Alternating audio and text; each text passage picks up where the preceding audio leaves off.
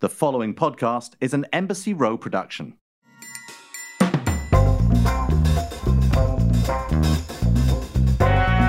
It is another episode of the Shaken and Stirred show. It never gets boring. We just met a new producer called Karis, who I think we probably should have on as a guest, Tom, don't you think? We should have on as a guest, and Karis is the only person he knows is called Karis, which we need more of, Nigel, as you know, because as we know, your name, for instance, is is is dying. Actually, it's not dying. There are a lot. There are a lot of dogs being named Nigel Barker all around the world. In fact, I have seen, I've come across several um, Pomeranians, uh, Chihuahuas, and even the odd poodle mix. Uh, uh, I don't know what they call them, spoodles, or, but they are all called Nigel Barker. And I'm, I'm very happy to know that my name is actually living on um, in the canine, uh, you know, breeds. So Yes, canines, small canines. You know, as I am a Barker, I, it makes perfect sense. Oh, so here we are, guys, shaking stirred once again. Tommy boy, what are you drinking? I'm drinking a. It's this is a drink, right? That you can make at home, and you can make it as lavish or as simple as you want. It is basically, and this isn't me being lazy. This is actually delicious. It's pomegranate. vodka Oh, shut up! It's not. vodka and tonic, which cocktail? It is actually a cocktail. Basically, a, a vodka tonic with color. It's a vodka tonic with a, with with a flavoring of pomegranate, which one can add champagne to.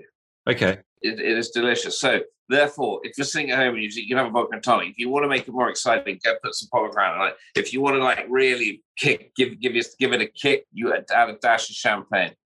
So for all of you out there, pomegranate, right? So you can buy that pom pommy thing, that drink that is rather syrupy and strong, which is a you know you can buy it in uh, you know in most supermarkets. But pomegranate is also grenadine. So grenadine is pomegranate, right? So if you get grenadine cordial, you can just use that, and you can use a smaller amount because that, if you use the pomegranate juice, you have to use more to get the correct kind of flavor. At least that's my been my You experience. use Uh, syrup. yes, absolutely. Simple syrup. syrup. Absolutely. So listen, ironic. I, it's so strange. Okay, and everyone out there, I know you probably don't believe us, but Tom and I, and I've said this before on the show, we never talk about what we're drinking before we see each other on the show when we do the podcast. We never talk about it. So, as luck would have it, and I'm literally going to just produce it so everyone, I'm going to talk about it. I am drinking a pomegranate and gin.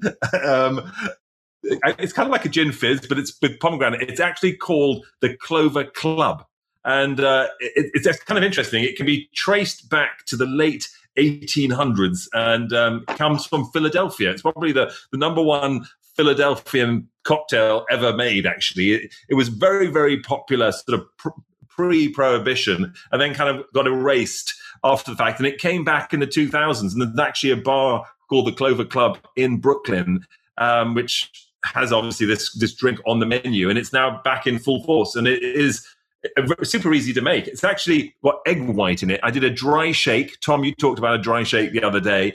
Uh, so you put the, an egg white, uh, half like an half an ounce, which is like half a jigger of lemon juice, freshly squeezed, half a jigger of pomegranate cordial, um, and two jiggers of gin. And I use London Dry, which goes very well with this. And uh, you shake it dry, which means no ice, for about 30 seconds, which builds up this nice white froth, as you see on the top of my drink. Um, and then you put ice in it and shake it for another 10 and pour it out into a coupe. Hey, mate, cheers. Tommy, old boy. To pomegranate. To pomegranate, to, to, to both of us drinking pomegranate drinks without even knowing. How weird. That's so weird. Well, it's not the first time it's happened. It's not the last. You know, obviously, obviously, we're channeling one another, old boy. Booze news. There's lots and lots of happening in the world of booze news. So, first of all, as we all know, the pandemic has caused real problems in the industry. Everywhere, closures. In, in the UK alone, actually, six hundred million dollars, six hundred million pounds, I think, uh, um, of reduced income in the UK, and something like one point two billion dollars uh, in the US. You know, as far as the, the, how much more needs to be drunk. So people have come up with a solution. I need to spit this out. If Brits drink an extra 124 pints of beer each this year. We can solve the problem in the drinking in, in the booze industry in the UK. Now it's actually it equates to 218 pints in the US because for some reason in the US, it's been even worse. But I know 124 pints sounds like a lot, but it's actually only like half a pint a day. So if you're a beer lover, just drink an extra half pint a day, or just drink a half pint, and you're going to we're going to actually solve our problem in the booze industry and bring back all those restaurants and bars and pubs and all the rest of it that have suffered so much from you know obviously the pandemic. So we can do this, people. Let's get together. And one more piece of booze news, quite interesting. Vodka made in Chernobyl. Have you heard of this, Tom? No, no. So they're making vodka in Chernobyl to help bring back the economy over there. Guess what it's called? Atomic vodka. so you can pick yourself up a bottle of atomic vodka and help the Chernobyl rebuild. Ironically, the, first 1,500 bottles were being shipped out, and it got they got stuck in customs in the Ukraine having not paid their tax stamps. So um, I'm afraid the uh, the rebuild in, in, in Chernobyl is going to have to wait until they sort out their taxes. but uh, they don't get cut. They don't get cut any breaks over there in Chernobyl. Clearly. So um, on that note.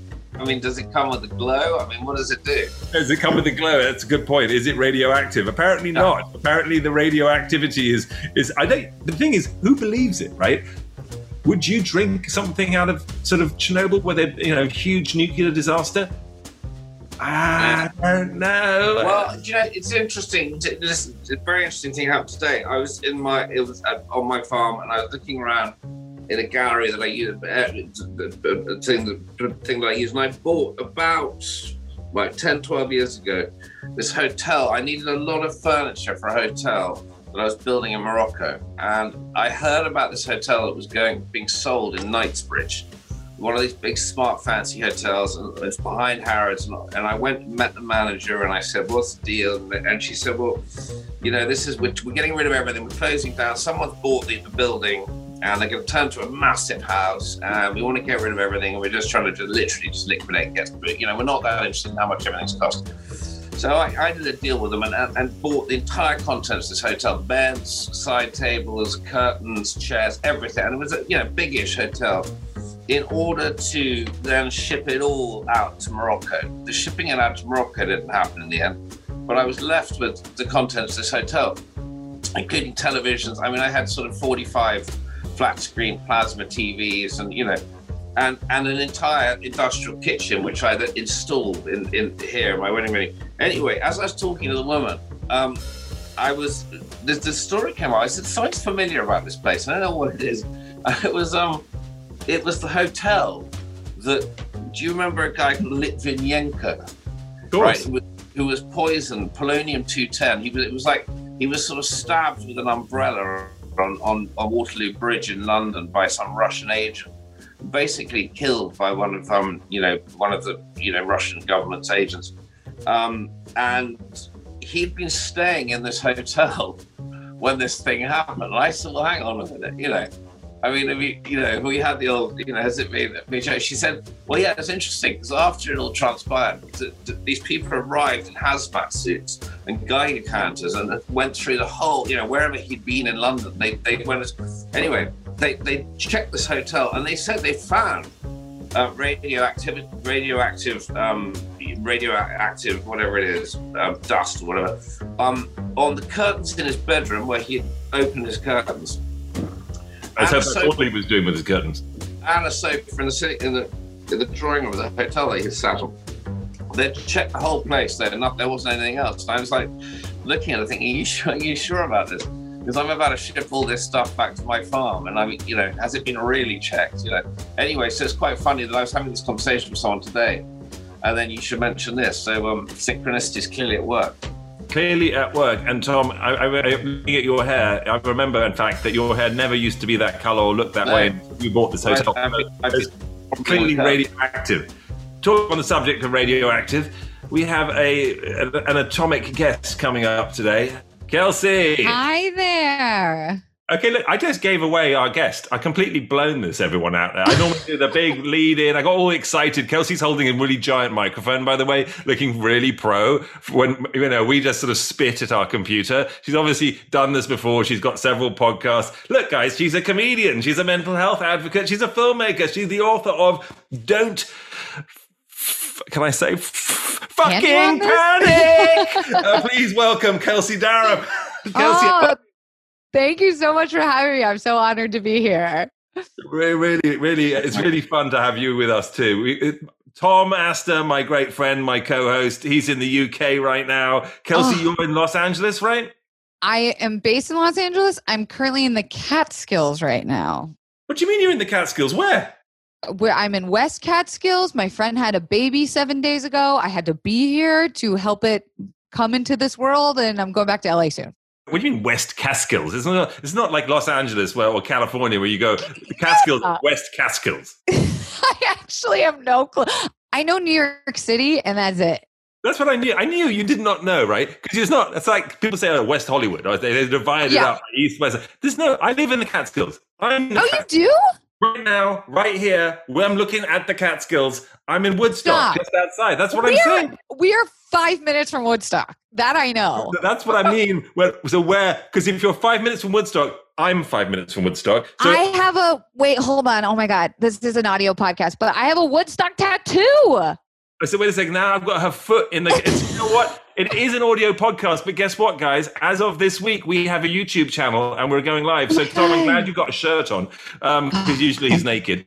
But I'm so sad you have a shirt on. Now we have feet in the podcast. He has a shirt on. Don't worry, he'll take it off later. Um, and you have a Woodstock tattoo already. I have a Woodstock tattoo. I am five minutes from Woodstock and you. I think we're close to Glens Bay Okay, that, no, you lost me now. now. Okay, I'm sorry. I just know we're in the that's the name of a bar or a, or a road. Thank I you. don't know.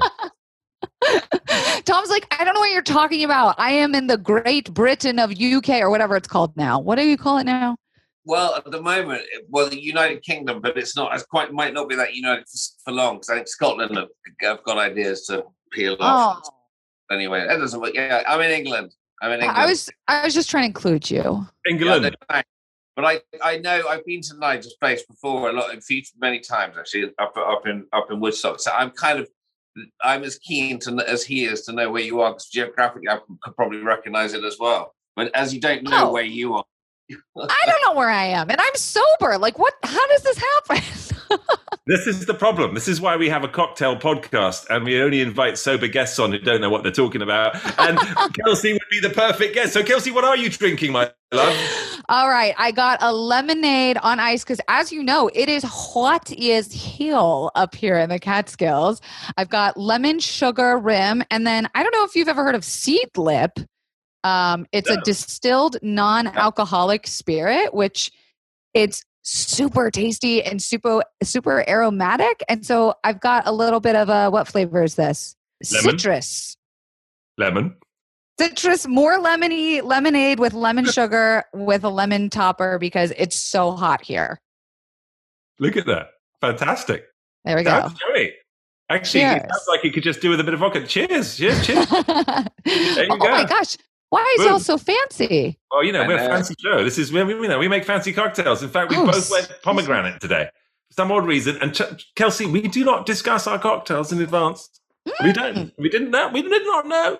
that's then we- just the friendship It's Yeah. just literally, it was an homage to my ginger friend. I thought I would make it. Aw. You're You know. looking very blonde from over here very high like summery highlights right now am I? Thank you. Do you know something? I'm so cross that it's so hot there because I, you, if you, if I could turn my microphone up, all you would hear is a howling 60 mile an hour wind and a serious storm coming through. Oh, how Uh, romantic which is quite, I was about to say, it's quite romantic. It is. You can hear it in the eaves. I can hear it uh, coming through. So, but um, at the same time, just to hear that you're you're all you're all basking in the summer sunshine is, is something that I'm completely. Yeah, I haven't- haven't seen yet.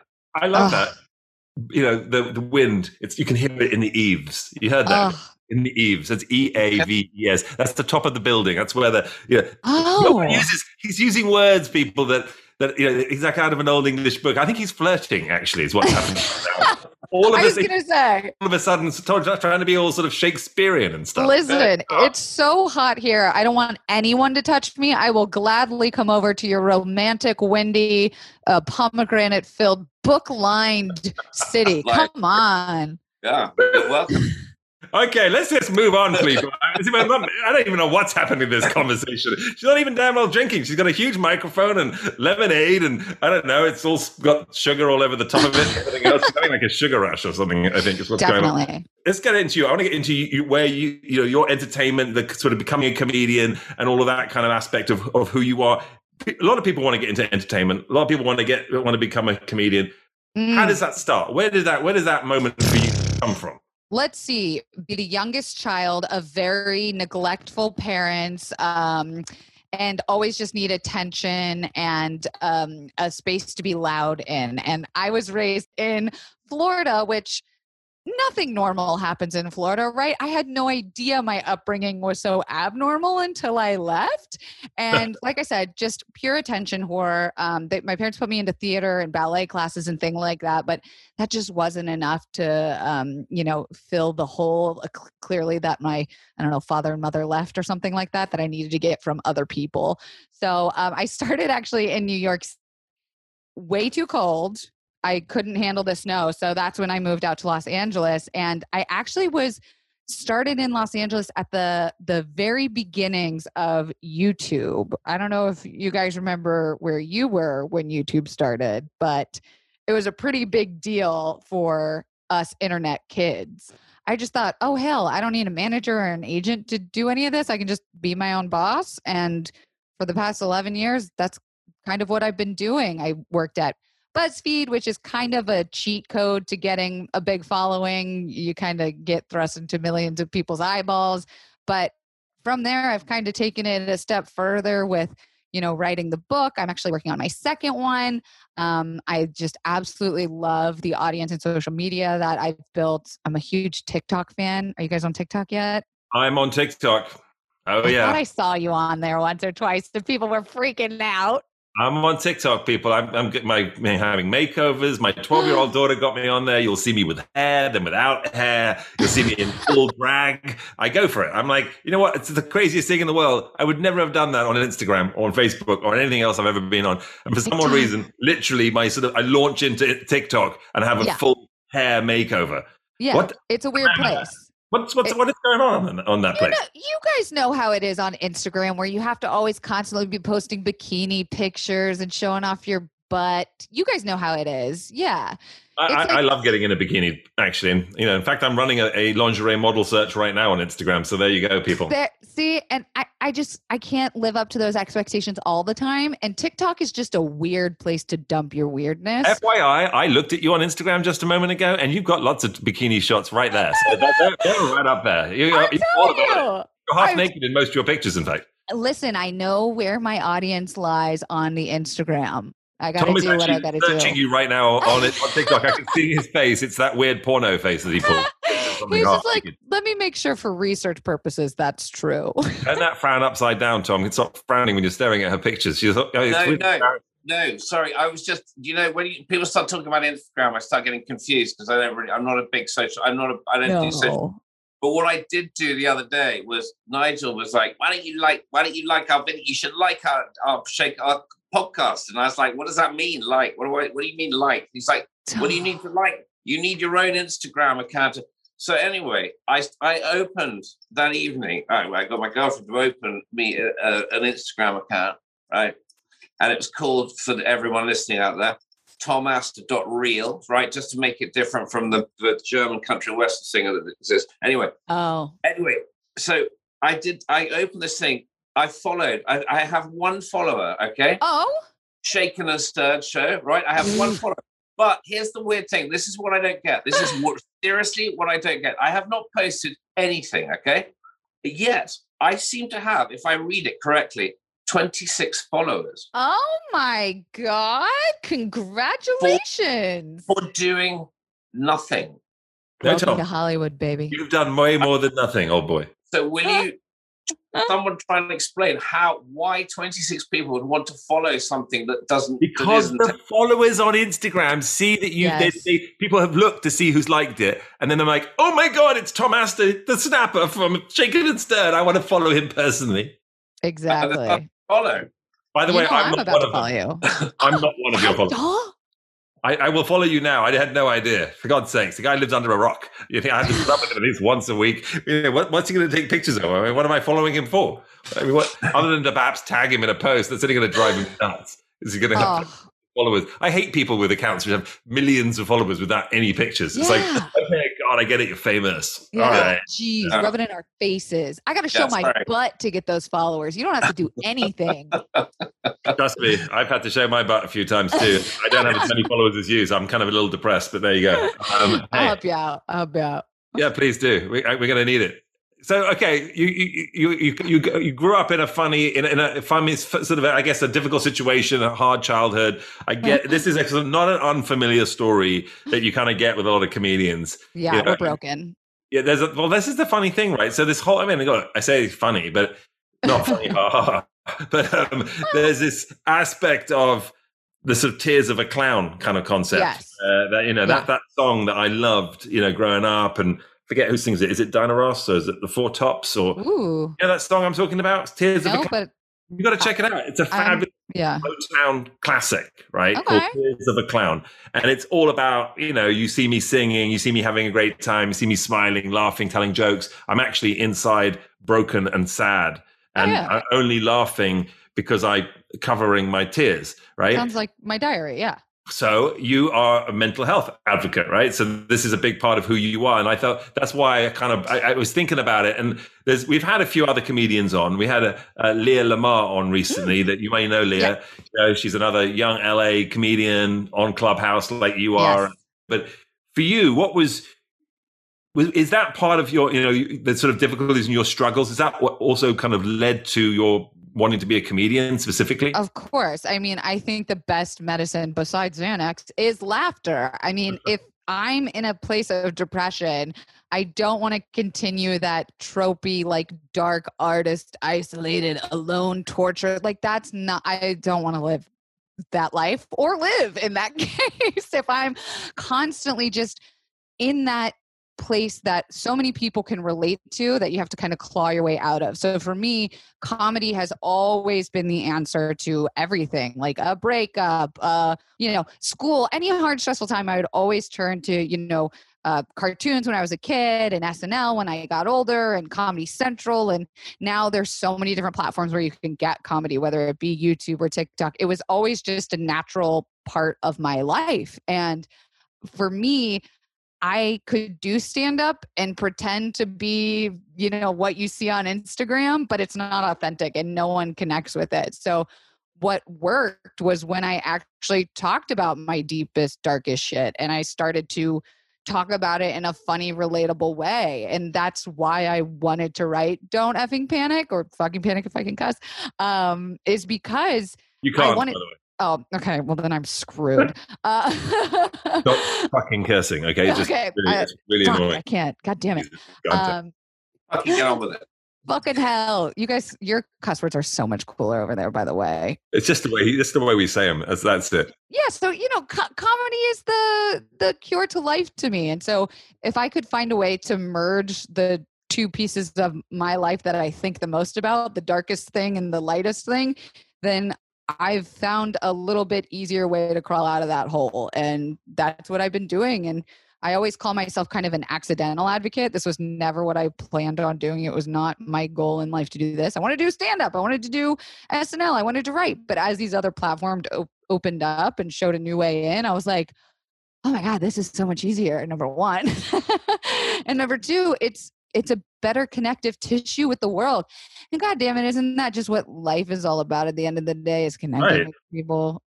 no, no, hundred percent. And I think that, you know, this whole concept of sort of being an advocate too, in a way, you know, clearly you are an advocate, but uh, in, mm. in many respects, so many people are advocates in mm. general. And it's just, you yeah. know, what does an advocate mean? Does it mean that one goes out and talks mm. about it? Does it mean that you admit it? Does it mean that, mm. that you know, or you're you're really physically making a difference. I mean, there's a and there's also this aspect of I feel like and it's a very quite an American thing. And I've you know, guys, I've been in America for 25 years. Yeah. I'm an American citizen, so this isn't just me bashing on on, on a US thing. But it, I feel that there's an there's a sort of a need in the US to sort of claim that you are an advocate.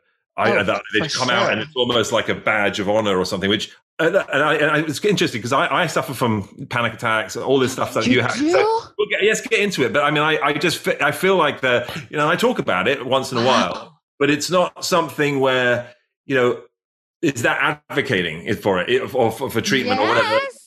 But I, but I mean, I but I and if it is great, but do I need to say I'm an advocate? I guess is my point. No, you're doing it without like it kind of makes you cooler that you're just doing it without talking about it. But just even breaking the stigma of men aren't supposed to talk about their feelings, men aren't supposed to talk about mental health, you're not supposed to talk about your emotions, you're sure not supposed to talk about your struggles.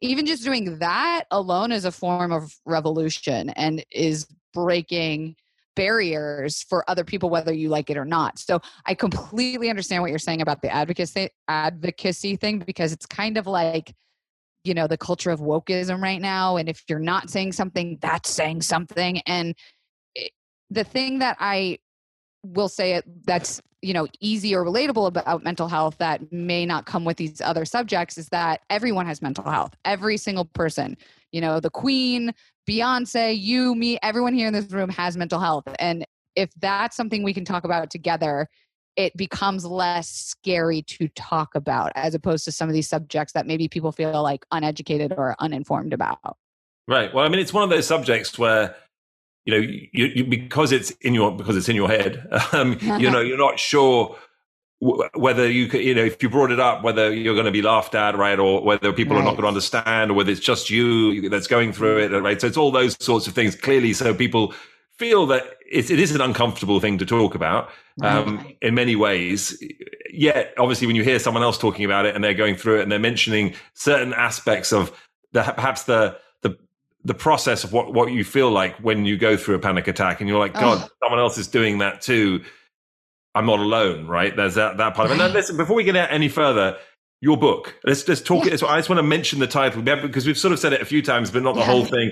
It's called "Don't Fucking Panic," but with the "you" gone with an asterisk because you're sort of polite, right? Yes, Uh, uh, and then it's like you know. Then, then I guess the subtitle is the shit they don't tell you in therapy about anxiety disorders, panic attacks, and depression specifically, right? Yeah. So, by the way, the specifically bit's not part of the title. That's just I added no that. no i liked it though it was nice Um, yeah, we should add it maybe.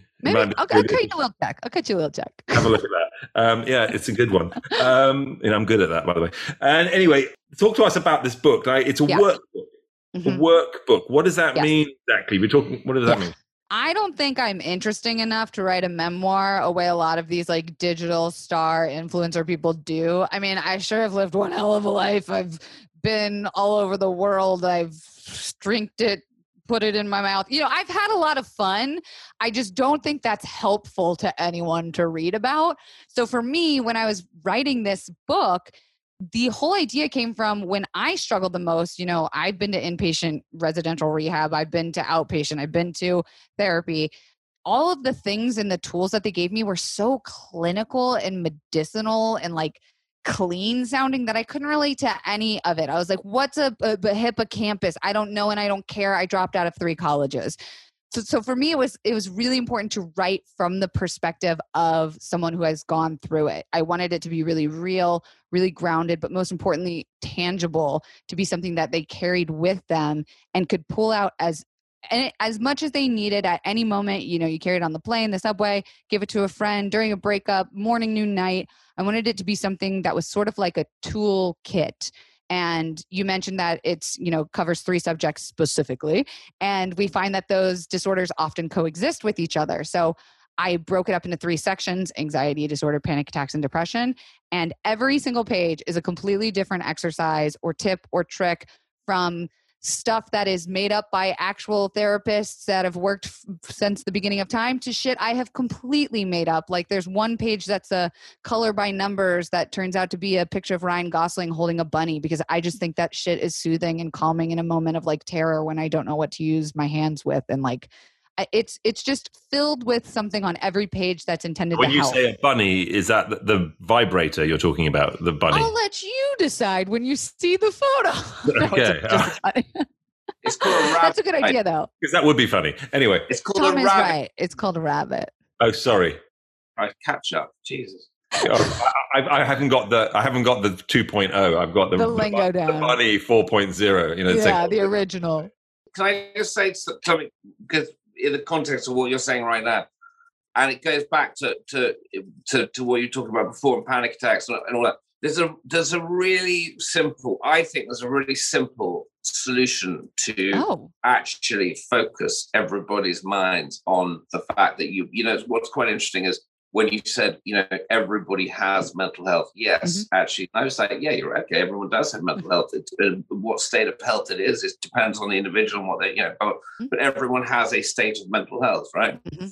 so the one thing that I found the people the, the the people I've spoken to who who are in the therapy section, and I've been talking and I've run them about something to do with a child or something, and I'm I ask the question, you know, they'll, they'll talk about something, and then what they'll always do, what they'll always do, and it's the one thing I don't really want. I don't. It's the question that I'm like want to battle away immediately, and I don't want to. The one thing that we could all do to each other when we see is is, is literally say, "How are you feeling?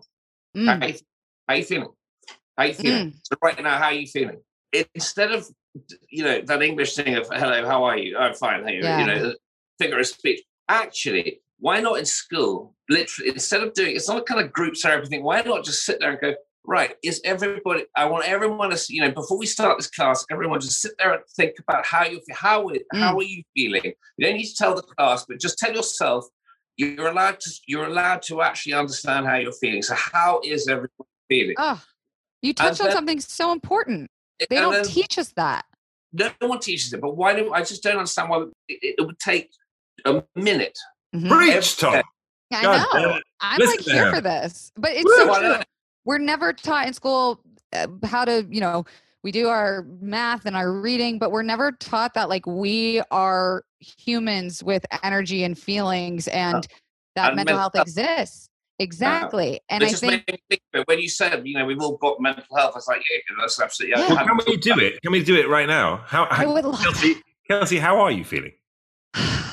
I'm actually feeling really excited. I was really tired because it is like 5:30 out here, so I know it's late for us, but I'm actually really excited because you guys are cool. They- But that, thank you. I thought she was going to say because we were good looking, but hey, cool. I'll take and it. Cool. good looking. You didn't let me finish. Oh, and good, I just oh, took Okay. a pause for dramatic effect. And, and, and that's it. That's so you're just feeling excited. That's all we're getting from you. Yeah, now. and I'm feeling really in my body. I can like what what you're talking about, Tom, too, is like a form of mindfulness, right? Is it's just Yeah. being in the present moment. And so I'm feeling really in my body. I'm feeling a little sweaty. I'm feeling a little um yeah, I'm feeling sweaty and excited. Like it's like having sex. Whoa, whoa, oh, whoa, Oh. whoa. Hello, hello. Hey, Sorry, did I just talk over that? What did you say again? emo- it's it's emotional sex, right? We're all having emotional sex right now. That- I'm going to bring up that, that bunny again. Jesus Christ. um, what about you guys? How are you guys feeling? You know what? I'm feeling quite pleased that I've learned something new Oh. about the fact that um, I think that concept that we all have mental health. I think that's a brilliant. I think that's absolutely genius, and I'm, I'm quite Oh. pleased that I've, I've heard that. And then that's put, but then triggered my thing of yeah, when it's like you know that awful question you get about the feelings thing. It's like why why why don't why, why are we all advocating that? So I'm That's feeling so excited. honest. Oh. Thank you for Yeah. sharing that. That's Wow. brilliant. amazing. Um, I'm, I'm stunned. I'm stunned. Yeah, so I was going to think. So, why did you write your book? Wait, excuse me. Night had night. Come on. How's night feeling? What's night feeling? Uh, yeah. um, I'm, I'm not feeling anybody actually right now. I'm just um, trying to keep my hands above the table. Actually, um, no, uh, actually, too much. I know. Sorry, sorry, everybody. I know Don't my apologize. kids This are is probably a going to listen. comedy podcast. God damn It it! was a joke. It We was just it. a joke. It's just my hands are here. Did you see him? I see. I- now I you can got watch us on. YouTube. I got visuals. Yeah, Just promote that Visuals YouTube on my- channel. Very good. Oh, here you go. You can see it's Ten all fingers. people. My hands are above. But where are your feet? But my feet and your feet were in the camera a moment ago. So I'm just saying, you know. I just Uh, gave free foot content. Okay, Nigel, you're skirting around the subject. Yeah. And actually, well, the thing is, you see, is if anyone knows me, and Tom does, he knows that I have a foot fetish. I do. Um, So you putting your foot up like that was really sent me for a whole frigging. This whole podcast went down a rabbit hole, literally, and bunnies, ah. rabbits, and feet. And this is what the title of this podcast will be: bunnies, rabbit, and feet. with Well. Kelsey. A rabbit's foot. So A how rabbit. are you feeling? And so what are you trying to say? That you're aroused or what? I mean, you still haven't the question. We're not I'm getting to the bottom of it. I'm always about fifty percent aroused at all times, Tom. What a way to live. You know, and it's so as a result, I have this sort of burning acid reflux type of thing Oh. right here, and it's sort of like, you know, "Argh." No. Um, Is it good or bad acid reflux? That sounds kind of like sexy acid reflux. It's kind of good. It's sexy acid reflux. Yeah. for sure. Keeps No, you on it's your not toes. one that you want to get rid of. This is one you're sort of, you know, you kind of live with, and it just puts you on the edge. It just makes you a little like, yeah, you know. So this Keeps is you alive. this is me. I, I'm always have a lot of nervous energy. Hmm. So I, I wake up super early, and I'm I don't sleep well, never have. Um, and I'm always on edge, and I, and I kind of like I, I just discovered PG Tips decaffeinated. So I'm going to Huh. like decaffeinate my entire life because I don't think I can have any kind of caffeine whatsoever. Otherwise, it bounce off the walls. And I, I don't drink coffee. I don't do any of that kind of stuff. So, like, literally, right now, I, I, as as usual, I'm quite excited. When I'm on my podcast, I'm always Yeah. fun to meet someone new, Yeah. to chat with someone, kind of blind. It's like blind dating in a way. Like right. Meet someone, and you're like, you know, and I feel like we're hitting it, hitting it off. right No, this I'm a like, ball. God damn it! I'm like, geez, you know. It's excitement. There's, there's Excited. feet. Put them onto the table. God, now listen to it. Look at us. We're all excited. All of us have said we're excited. Uh, right? Uh, Which way is Nigel excited? We don't have to ask. We just go along with it. Hands Ten, above the ten table. people. fingers. I see him. I see him. I, I'm going to get my feet up here soon before you know it too. Oh, We can do Now, like are that. you attracted to your own feet? Not really. Okay, just had to ask that. Carry on. Yeah, no, no. So, and not all feet. It's not. I don't like feet. Most people feet have bad feet, in my opinion. I have bad feet. no, you actually don't have bad feet, but you have a oh nice ankle.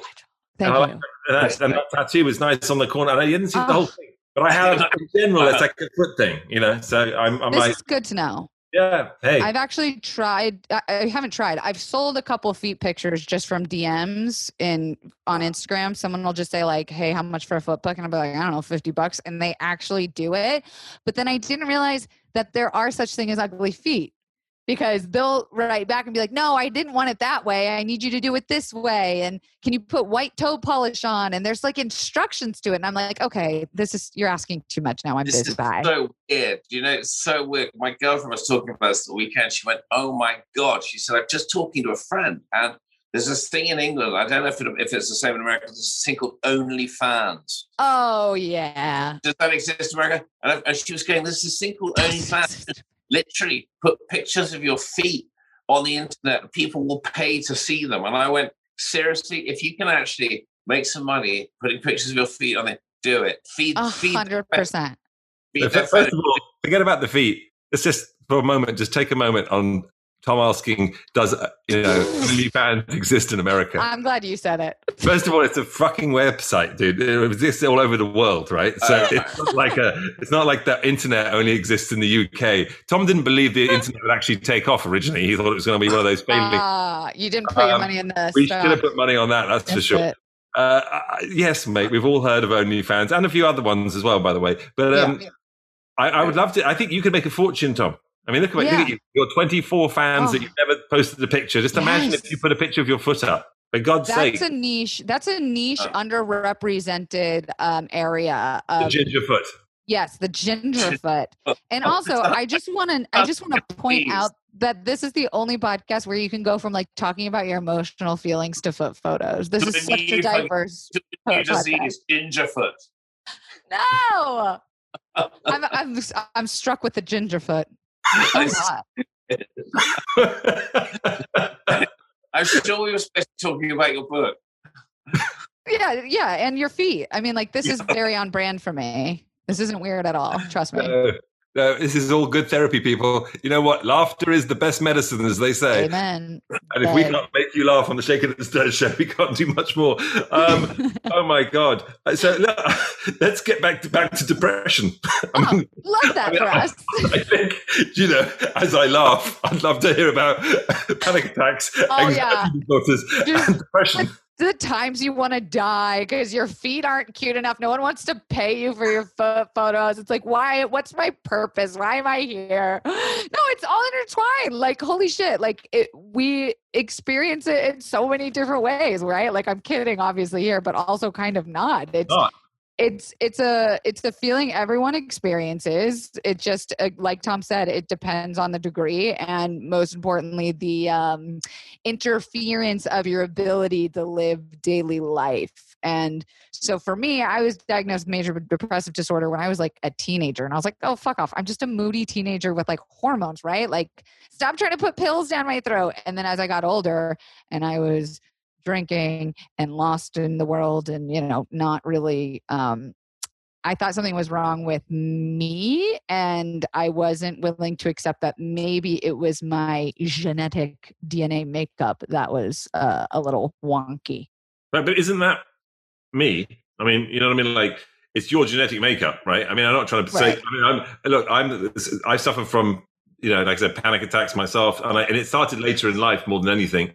Mm. I guess we often, you know, I've talked about this before. It's not news to my to the listeners of Shaken and Stirred show, but my sister took her own life, right? So she Mm. and she was uh, bipolar and manic depressive, right? And my other sister uh, has also suffered from me- mental health issues, and a lot of like you do, we all have mental health issues to some level. It's not it's like Fifty Shades of Grey, right? Without Yeah. without the sex, Yeah. um, you know. Or So with, depending. or with, Yeah. or with, Yeah. uh, fetish. um, uh, but you know, I feel that you know, there's, so there's, there's this this layered aspect of, of of obviously everyone somewhere on that spectrum Yeah. of, of of mental health to some level. But Yeah. I don't know. I mean, I, I feel that talking about what you know where you're coming from specifically, your life, you know. Were there times where it felt so dark that you just didn't think you could go on? Is it was it that Oh, yeah. heavy for you? Oh yeah, absolutely. And thank you for sharing about your sister. I didn't know that, and that must inform so much too about like how you feel about mental health and and you know your own experience. Um, I do write about in the book, uh, you know, trigger warning for anyone that needs it about like the times when I uh tried to take my own life. There was one time in particular where I didn't want to necessarily end my life. I just wanted to stop the suffering. And you could look at me and be like, "You're living in Hollywood. You're a re- decently looking girl. You get laid. Like, what do you have to be depressed about?" And that was kind of part of the problem. Was I kept thinking like, "I have nothing to be so sad about. Why am I so sad?" And it was just a endless cycle of shame and guilt that was just kept perpetuating that feeling of like I think it would just be better for everybody if I just stopped. And I don't know what that meant, but I got to that place where I just didn't feel like I was adding to anybody's life. I felt like I was taking away. And you know that that experience is so isolating and it's very selfish and it you don't mean it to be and I don't mean that to come off as a harsh uh, criticism of people that suffer from depression, but you're not thinking of other people in that moment. You really are just thinking like I just want this suffering to end. And so if you can find a way to interrupt that cycle of thinking, whether it be you know uh, you are sober or you have a friend or whatever and if it's a little more um, nuanced where someone's like in a psychosis or uh, you know off their medications or something like that it's really important to bring in that support system and try and, and bring yourself back because uh, and i write a, a whole chapter about this in the book of, of just it's just called just stay where it's like you know uh, if all you can do today is just stay then that's enough and i'm proud of you. And that if i hadn't have just stayed that one time i wouldn't have gotten to experience life as full and big and fucking awesome as i've gotten to experience. Don't get me wrong i still have depression but boy oh boy is it so much more beautiful to have depression and be alive and figure it out and fight through it and find a support system and find your find your toolkit. And so that's kind of the experience i i i can share. What what what leads for you? I mean, again, you don't have to answer, obviously, but just as we're i'm an open book. you know this the, you know the whole you know depression itself. You, you say you're you're still depressed. You Mm. know is it a is it a constant state of depression for you? Is it a undulating state of depression? Is it something that good just word. peaks and and and and, and then falls or is it something that just it comes out of nowhere or is it sure. triggered? I mean just you know. Yeah. Sure. It's it changes. It's uh, fluctuated. So when i was younger it felt like it was fucking constant and it was like a gnat that i couldn't swat away. It just felt like a part of me. And like to to answer your earlier question when you said well isn't that kind of you? And it's like yeah but what do i have control over like what am i just born with versus what do i actually have control over and as I've gotten older and I found management and different tools to make it not as bad, it's become so less of a thing. It's kind of like now when I feel it coming and it, and it definitely comes in wave, I, I, I, deal with seasonal depression. So when the, the light changes and it starts to get darker earlier, I thought that was all bullshit. Um, I've, I've got tools now to kind of look at it as like this guy sitting next to me on the bus rather than the thing that is suffocating me and preventing me from moving and transporting at all. It just is kind of like this thing that I'm like, oh, okay, you're going to take a ride with me for you know, maybe a day, a week, a couple weeks, and then you're going to get off at your stop. And like, maybe I'll see you next time. Maybe I won't, but I'm not going to live in fear of it. And I'm not going to not live because of it. I've never heard of seasonal depression. Sad? It's literally called SAD. Seasonal, seasonal just- affective disorder. Uh, wow. How funny is that? It's called SAD. Like, oh. what fucking guy was so fucking. Lack of, sun, lack of sunlight.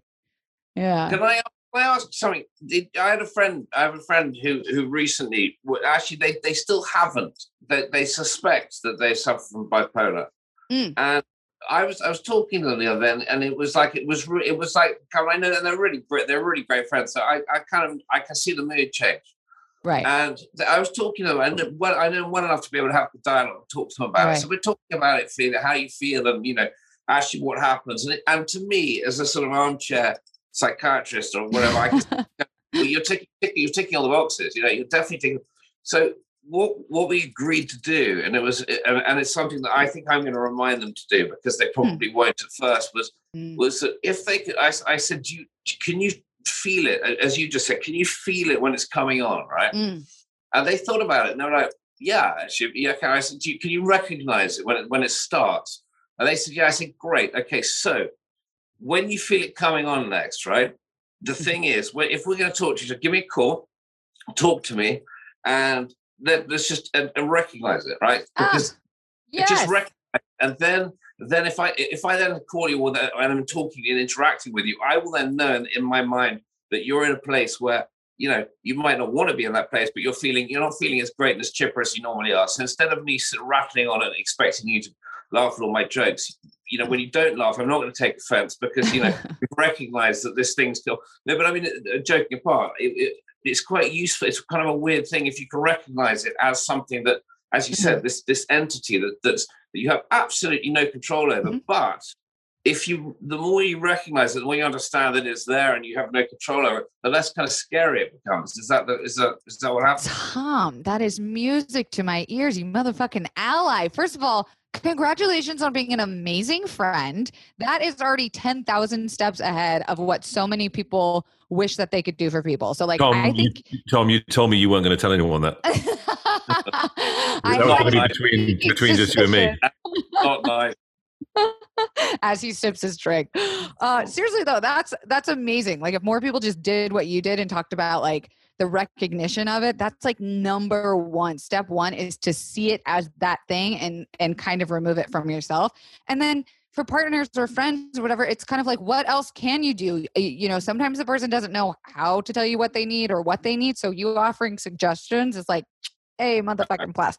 But you know with bipolar it's first of all it's changing right now. It's becoming much more of a spectrum. We used to think of bipolar as like you know they're completely helpless running around on the streets like shouting at something that doesn't exist or you're just moody up and down. And now we're finding that it's so much more of a spectrum and the way that we're treating it is uh, so much more advanced and often is so misdiagnosed depending on age and uh, experience in life. We're finding so much more recognition to trauma that uh, it kind of is like a shaken soda bottle where it releases later on in a certain age in people. Um, so even with if if there's a, a hint of bipolar i think the best thing you can do is start to become aware of the uh, habits. And again i'm not a doctor. Three time college dropout. Hey yo um, still making money though. Still cute.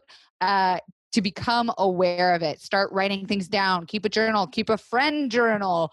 Set some appointments for maybe seeing a therapist psychologist slash psychiatrist. Like taking action that is kind of like a passive action is always like my first step to people who think that they might be going through something that requires a little bit more of a clinical approach. Write down how you're feeling. Yeah, just be like, was this normal? Was this triggered? Was this abnormal? Is this kind of becoming a cycle for me? And you might start to see some patterns that can then in turn help like a um, a psychiatrist or a therapist recognize it. To ask self how you're feeling. You know, that's the thing. So, so what we were saying before about how you're feeling. You know, if every school kid was made to sit there and think about how they're feeling, Mm. Ah, we'd You be know, a different we- society. well, you know, we probably would be we'd be way more advanced, that's for sure. Yeah. Well, people have, have, I mean, literally, I think it's an interesting thing. I mean, especially in England, and I say especially, it's probably lots of countries, but in, people in England don't talk about their feelings. There's just Mm. not a, it's almost considered to be almost sort of rude, almost to talk about your feelings. Sort of, you- Cultural. why would you talk about your feelings? It's like completely personal, private thing that you wouldn't bring up at the table. It's not something to discuss, you know. Yet, you know, and, and I remember first coming to the United States, and people would talk about the, their feelings like quite a lot, actually, to a point of like, sort of like, really? Do you really have to? I- Do I really need to know all that? And I would be like pissed, and like, oh my Yeah. god, like here we go again. They're going to talk Yeah. about themselves and how they're feeling, and Mhm. you know. But actually, it is very cathartic. It is a Mm, an important thing and it's a you know you look at so many societies that and cultures that are repressed hmm because they don't talk about their feelings and we're brought up to believe it's sort of negative whereas if you you know and, and just for argument's sake just on a flip side for example you know not this is a different kind of repression but women's bodies for example if you go to the Mhm. south of france women can be topless on the beach and it's completely normal and Yeah. people aren't all staring at women's boobs right it's just Yeah. not what's happening so and if there is anyone staring it's probably an american tourist or someone who's like shocked that he's on a beach with everyone running around topless Right. you know, or the English did the same because they don't even wear two piece. It's like a one piece. They're all completely petrified. Um, like Tom and his bikini Instagram photos to come. oh my god! Um, you know, I'm not sure that anyone will be able to look at that radioactive picture. Actually, I'll it'll be there. glowing I'll off be the page. Um, yeah, yeah. I, I, I highly recommend the Third Love It's underwear. only fan. I've got an only fan right there. It'd be perfect. Third Love, Um, sponsored by Third Love. But it's sponsored by, actually brought to you by. There you go. Um, no, no, exactly. I don't know. When I, and I think about my, my own sort of situation too, personally, you know, and my own family, and you know, you talked about the sort of spectrum of bipolar, Mhm. you know, and the and the ca- sort of catastrophic events that can happen and can, Right. you know, and, and and then you said something which I've actually not really heard before, only because I just I don't know why I haven't heard of it, but you said shaking it up and then it popping like a soda can later on in life hmm you know, I, and I'm not sure what happened to my sister exactly. You know, I know there were certain issues and certain things, and my parents getting divorced. There were lots Mm. of various events and Right. stuff happening to her where she had issues as a child and she got beaten up by a boyfriend. Various different things Ooh, that happened. ooh, you know that yeah. There you go. that you're like, and then later on, like something happens, and you know. But actually, for her, it was coming off the medication. So this whole medication thing, because we take pills for stuff.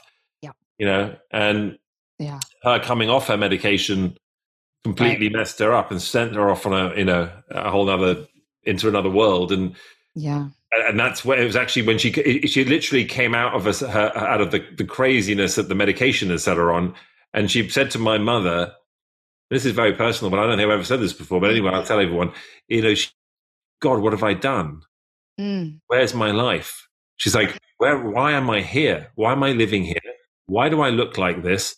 Why am i married to this guy what how did i marry this guy not that she didn't like the guy he's a lovely guy but it was she didn't remember she couldn't Ah. remember it was if she woke up Mm. and all of a sudden found herself 20 years ahead in time and her life was changed and then literally my mother was going to see her and then two weeks later she'd overdosed and that was it Wow. They, I, you know that is, that is so heavy. And thank you for making that information public because I think so many people are going to understand that weirdly enough and maybe even relate to it and how terrifying that must have been not only for her but you and your family and the thing that's supposed to help you the medication could be the thing that hurts you in the long run and i, I apologize i don't know when this happened but This re- happened about five years, six, uh, six years ago now. But it, you know, it's interesting. The medication thing is something we have to be very Yes, careful of yes, because absolutely you know she was put on this crazy medication and it was too long, too much, and it wasn't monitored properly. there you go Especially in the UK, where they just give you medication and you're not, you know, it's NHS. Mm, yeah But I think one of the large issues here was uh, she then saw a, a doctor that was like, she shouldn't be on this medication, and you're turkey probably right. And they pulled it off her, and it, they took it too quickly. and Yep. so she wasn't able to cope. And so when she popped Oh. out the other side, funniest thing is, is that I had some of my best conversations with her that I'd had in over a decade, Wow. where she was actually clear thinking and, and not like a, a rambling mess. Right. Only for her to be like, I don't like the world I live in now, and I don't know what the who the hell I am, and I don't Mm. know what happened. It was you know, it's a cra- crazy tragedy, and I, you know, it is important to talk about these things, and it's important for people to hear it and to to know about it, and that that's Well, what makes us. real. yeah. Mhm. It's it's I think it's more more common. I say that as if it's just Yeah. like a, a trend or whatever, but I think it's more common than you think. And again, like you say you're not meant to be an advocate, but like right there is something that could literally change someone's life where if they recognize like, oh hey, I kind of relate to what his sister was feeling or or I know someone that's relating. Again, if there is a way to build a toolkit and it sounds like your sister was never really given a chance by the healthcare system to have that toolkit. She was let down by the people that were supposed to help her. And a fucking tragedy, truly, because that is unfortunately an example that is going to help change people's lives. You know, something like that happening and you sharing it is going to help someone else. And it's so unfortunate that that has to happen that way. And I think it's so fucking unfair. And I also believe that what we do with what happens to us is what makes us who we are. And we don't have control over what happened to your sister, but we do have control with how we take that information and and become better and different people. And you know, I agree with you about the medication thing because I know people whose lives it's completely saved or that it's you know completely ruined, but I I don't think we know enough to not know completely yet. We're mm. still very much in a time where we want that one pill all. We want that one thing that everyone can take and just be okay. And it's so much more nuanced than that. And and that's why I think what Tom said earlier about why don't we teach this shit in school? Could you imagine a bunch of kindergartners sitting around and learning like, hey, here's how to put your your your toolkit together or your your battle defenses and and know early enough so that when it inevitably hits all of us, you know, it seems to be in our teen years and early 20s that we're not, you know, a cat on a string. We've got we've got a family or a support system or whatever we've chosen uh, chosen to believe can be the thing that helps us out. It's community. bipolar or a manic depression, I suppose it used to be called, is is not is theoret- I mean technically untreatable with medication, right? It's a, a, a Management. Yep. So, so what you're saying, having a toolkit managing it, recognizing it, and then when you recognize it, you can manage it, and you can. The more you recognize it, the more familiar you become with it, instead of it being some scary thing that's going to, flip, you know, flip you over the edge, or do you know, you can kind of live with it. It's like you learn how to live with it.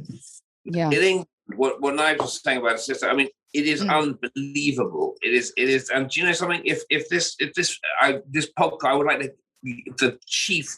I don't know. Maybe it's the Glaxo Kline, I don't know the drug companies. Whatever. It is phenomenal. It is absolutely fucking repulsive Oh. to see the number of people, right? The number of kids that have put on these Smarties. They're literally fed fucking Smarties because it's Mhm. literally like a Smartie. Uh, you're feeling a bit depressed. Oh, we get you on the Prozac. We'll get you on that. The amount of people I know who who who live on their day to day lives on these things, from twenty year olds through to Mhm. forty year olds, who have been on them for so long that they're so damn terrified of coming off them. I once asked a psych, you know, when would it ever be okay for you to actually to, to you know to to to say it's okay to prescribe a certain drug? And and she said, um, when there's when there is a, a chemical imbalance in the brain Mhm. that cannot that cannot be balanced out through therapy and talking and you know and analysis and whatever then in that case you know drugs are probably necessary right Mm. but i mean with bipolar for instance there is no pill there is no well, sorry there is no cure for Sure. bipolar apart from the most sensible thing i'm hearing right now that i've heard for a long time is what you're saying the management thing which Right. fits in again with what my Yeah. friends know and the, and the bipolar brain actually gets used to medication so bipolar brain will have to be switching medications for the rest of their lives i have people very close to me in my life who deal with psychotic breaks and mania and I was like, oh, holy shit, I thought I was fucked up. But you have ever seen psychosis? That shit is fucking crazy, bitch. That shit is crazy. And like, I can say that because I know what it is. And it's one of those things where it's like, you get bad news and then it's like oh and there's no cure and we can only you know prescribe you medication. And we as a society and it sounds like in the uk too never look at any other modalities like eastern ayurvedic any type of neurolinguistic feedback any neurofeedback therapy. We're totally ignoring because it's a big business what other possibilities there are to be getting better to treat that kind of um, disorder or illness, of whatever you want to identify it with as. So, as someone who is a constant um, love hate relationship with medication, I confidently say that even today I take medication and it's been a lifesaver. It's also been a thing that makes everything worse for me. So, I tend to not name things specifically like brand names, especially like in the public. But what I will shout from the rooftops is things like and it's going to be so annoying because I'm a white bitch from Los Angeles, but yoga and fucking uh, mindfulness and breath work and talk therapy and all that shit that other people kind of scoff at really truly has been the thing that changed my life and worked for me the best. So that's what I will always shout from the rooftops. Breath work is is definitely the one thing that personally I found for me with anxiety. That's Ooh. the that's the, really my only solution. I mean, in, in fun enough, you mentioned recognizing it, Tom, when it comes sets in. I, I can I can feel it. You know it's coming, mm-hmm. and you're like, and I, am like, you motherfucker. I'm like, I'm gonna. I'm gonna pull you. I'm like, I, I, know where you I know you're there, and I'm like, yeah. there's no reason for you to be here. I've done this a hundred times before. In fact. I've been on stages with, and, and oh. presented in front of 10,000 people, oh. you know, in an auditorium, and I've owned the stage, you know, and I'm like, how could you pull me down at this moment for nothing right? And sometimes i'm not doing anything and, I, and i'll go and get i'll go for a walk. Mm-hmm. i'm just trying to and i'm telling myself building myself up like you know you can do this. You know you've done better. You know you've done even bigger things. There's no reason you know everything about this subject mm-hmm. matter. There's nothing at all to say you can't do this. But mm. somehow somewhere in there is a panic button that is being pressed by accident, maybe. I don't know what happened. And I can't breathe. I can't feel. My throat is feeling like it's swelling up. I'm going blank. I can't even remember what my last thought was. Oh. And I'm oh. like, where the shit did that come from? Like, yes. what the heck is happening right now? And you want to slap yourself. I've done that before. People, I've slapped myself. I've pinched my cheeks. I have put my head in a bucket of cold water before a meeting. I've literally also had times when I'm gone like, where am I? Like, mm-hmm. all of a sudden I'm like, shit, like, I'm completely lost where I am and who I am and what's going on. And then I'm like, and then it comes pouring back in your head, exploding, and your chest exploding. And mm-hmm. guys, I'm like, this shit is real. It's not like, yep. it's hard for people to imagine. People don't see it. Like you said, they're like, you're successful. You know, you've you're got fine. It, you're, you know, you've been on television. You, you work on television. You work. I'm like, guys, there are a lot of people out there who work in a lot of different industries, a lot of different things, who mm-hmm. suffer from this, and it doesn't have to do with the fact that it doesn't mean I'm not confident. Trust me, anyone who knows me knows that I think my shit don't stink. So no. it's like it, the confidence level is there, but this is on top of that. This is somehow mm-hmm. separate. Exactly. Know? And so, I can't wait to send you my book because I you almost like word for word said the exact same things that I've said about this where it's just like you know it's it exists you know you've gone through it every single time but it's never less scary than the very first time it, it happens to you. And it's it's you're never more prepared if that like makes sense because mine come out of nowhere too it feels like.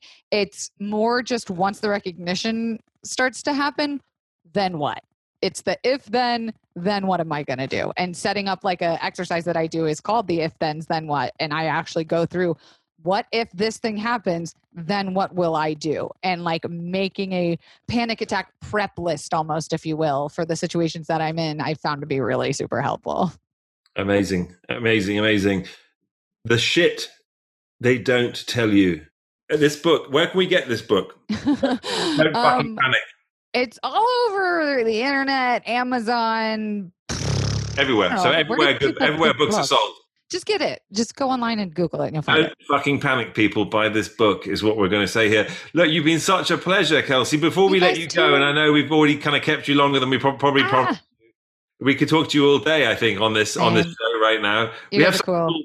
we have something called last orders. It's a little kind of you know, rapid fire moment. It's pretty Oh, easy, pretty simple stuff. But it, you know, try to keep it light at the end. Wrap it up on a light moment. Yeah, little depression, little suicide. Let's wrap it up with a, it, a little just- top. This, God Almighty, right? Okay, people, last orders with Kelsey coming up for you right now. And uh, thanks for hanging out with us on this rambling uh, This has Shaken and Stirred so show. fun. It's been a lot of fun. Um, Kelsey, I've got a question for you. Yeah. If animals could talk, which would be the rudest? Oh God, so who do you call that? I, it's got to be cats, right? Ah, Does it? Cats are assholes. I have two. Uh. I love them, but they're fucking assholes. apparently, there's just been a study on them. They are totally disloyal. R- Yeah, no. one hundred My percent. my cat would rub up against the leg of like a rapist murderer entering my Yeah. house for sure. Okay, next question. Dawn or dusk? Dawn. Now that I'm sober, Really? there's so much time in the morning. You can get up so early? many You know, things. early bird? you have when you're sober your body's just like 6.30 you're up welcome to the world go do shit when i was drinking i could just sleep in and oh self-loathe and roll around the sheets now i love the mornings it's so peaceful no one's up so no one bothers you hate to burst your bubble, but I drink like a fucking fish, and I am a dawn person as well. So just so you know, or for all of you guys like me out there, don't be afraid of the, okay you all know, right i like that sun. You know, Well, not as well. really, because earlier in the show you said he suffered from terrible insomnia and never got a good night's sleep. I So actually, I'm not- but so so can I even it out? I Yeah. occasionally have a drink. Occasionally, I like to get up early and door the dawn. occasionally, occasionally have a drink. and I occasionally like seeing the dawn before I've gone to bed. In especially in the summer in England. Oh, my, oh yeah oh my God. we've all like, had I- those nights oh, He doesn't, still- have, he doesn't have those nights like a past tense thing. You have to understand somebody who's who's been serially doing this his entire entire life. No one does it better than him. tom i'm calling you when i come to england i'll be there Yeah, this you summer You You must. were- absolutely Well, Okay, here we go. Another one. What is the worst song ever? Oh, oh, the um anything. Oh God, I might get dragged for this, but anything by that one chick that's like, and there you go with the No way!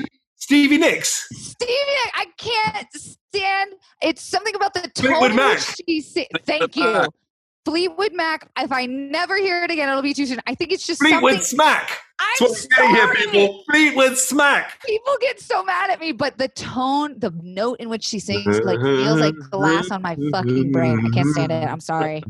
Toss it out. Throw it away. Sorry, Stevie Nicks. You're, God, you're a I fashion icon, but I can't. I think she's hot. Anyway, um, in the movie of your life, Kelsey, who would you have play you? One of you, because I feel like now we've had like a very intimate conversation. And you guys understand who I am and like the real character of me. So one of you. Definitely Tom. Um, We have the same fl- hair color, so yeah, probably. Yeah, you know, I- I'm actually ginger. I just shave it off and dye it black because Oh, you know I don't want to make cool. him feel vulnerable. Understandable. What floats your boat and what gets your goat? what does get your goat mean? Is that an English thing? It, it means what upsets you, love.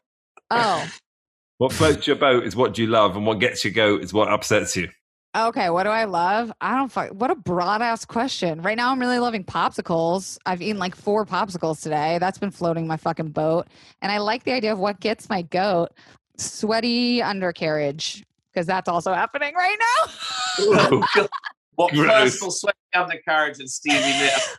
It's hot in the uh, Catskills. You know it, Nigel. It's hot. Not putting your, don't put your feet up again. Not Why? now after you've talked about sweaty undercarriages. Oh, God. Daring it out, people. I can't. It's so fucking hot here, Tom. You got to get your, your cozy ass over here because this is sweaty. Yeah, we have you're one final question. well, it looks like a sauna you're in anyway. So it's same coloring. Feel I like it.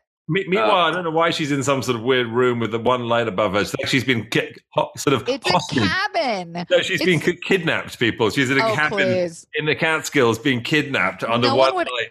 Ever want to kidnap me? I wouldn't shut the fuck up. They'd be like, "Go uh, here, go back to your fucking family, and get out of here, kid." Final question. Shaken or stirred? Ooh, ooh, ooh, ooh, ooh. I'm gonna go with shaken because I am such a hoe for like a fruity mixture, a little like juicy, fruity situation. So I'm going shaken. Shaken, shaken it is, people. Kelsey, Darragh, check Ah. out her book. Uh, don't fucking panic. You can get it anywhere you like. She's got Yeah. podcasts. I know. What they called? Confidently insecure, guilty pleasures. Yep. Check her out and follow her on Clubhouse. Follow her on Instagram. Follow her everywhere. Just Yeah, follow fucking me. follow her. But you know, don't freak her out and don't be weird, Only right? fans? Only fans? Are you on that? I, you know what, Tom? I started one. I haven't posted anything, but I already have 40 followers. So I guess Uh, I do I- have one. I to pay for the feet pics. but just DM me. If you want a personal foot picture, just DM me. I'll do have it. it. I don't fucking care. Who cares, right? There you have it. I don't know what DM means, but yeah, that sounds exciting. I actually don't know what DM. Help What him, is the? Nigel. Direct message, Tom. Gosh. Oh, dra- oh, okay. Uh, it it stands for Dear Moron. Perfect for you. Expect a lot of them soon.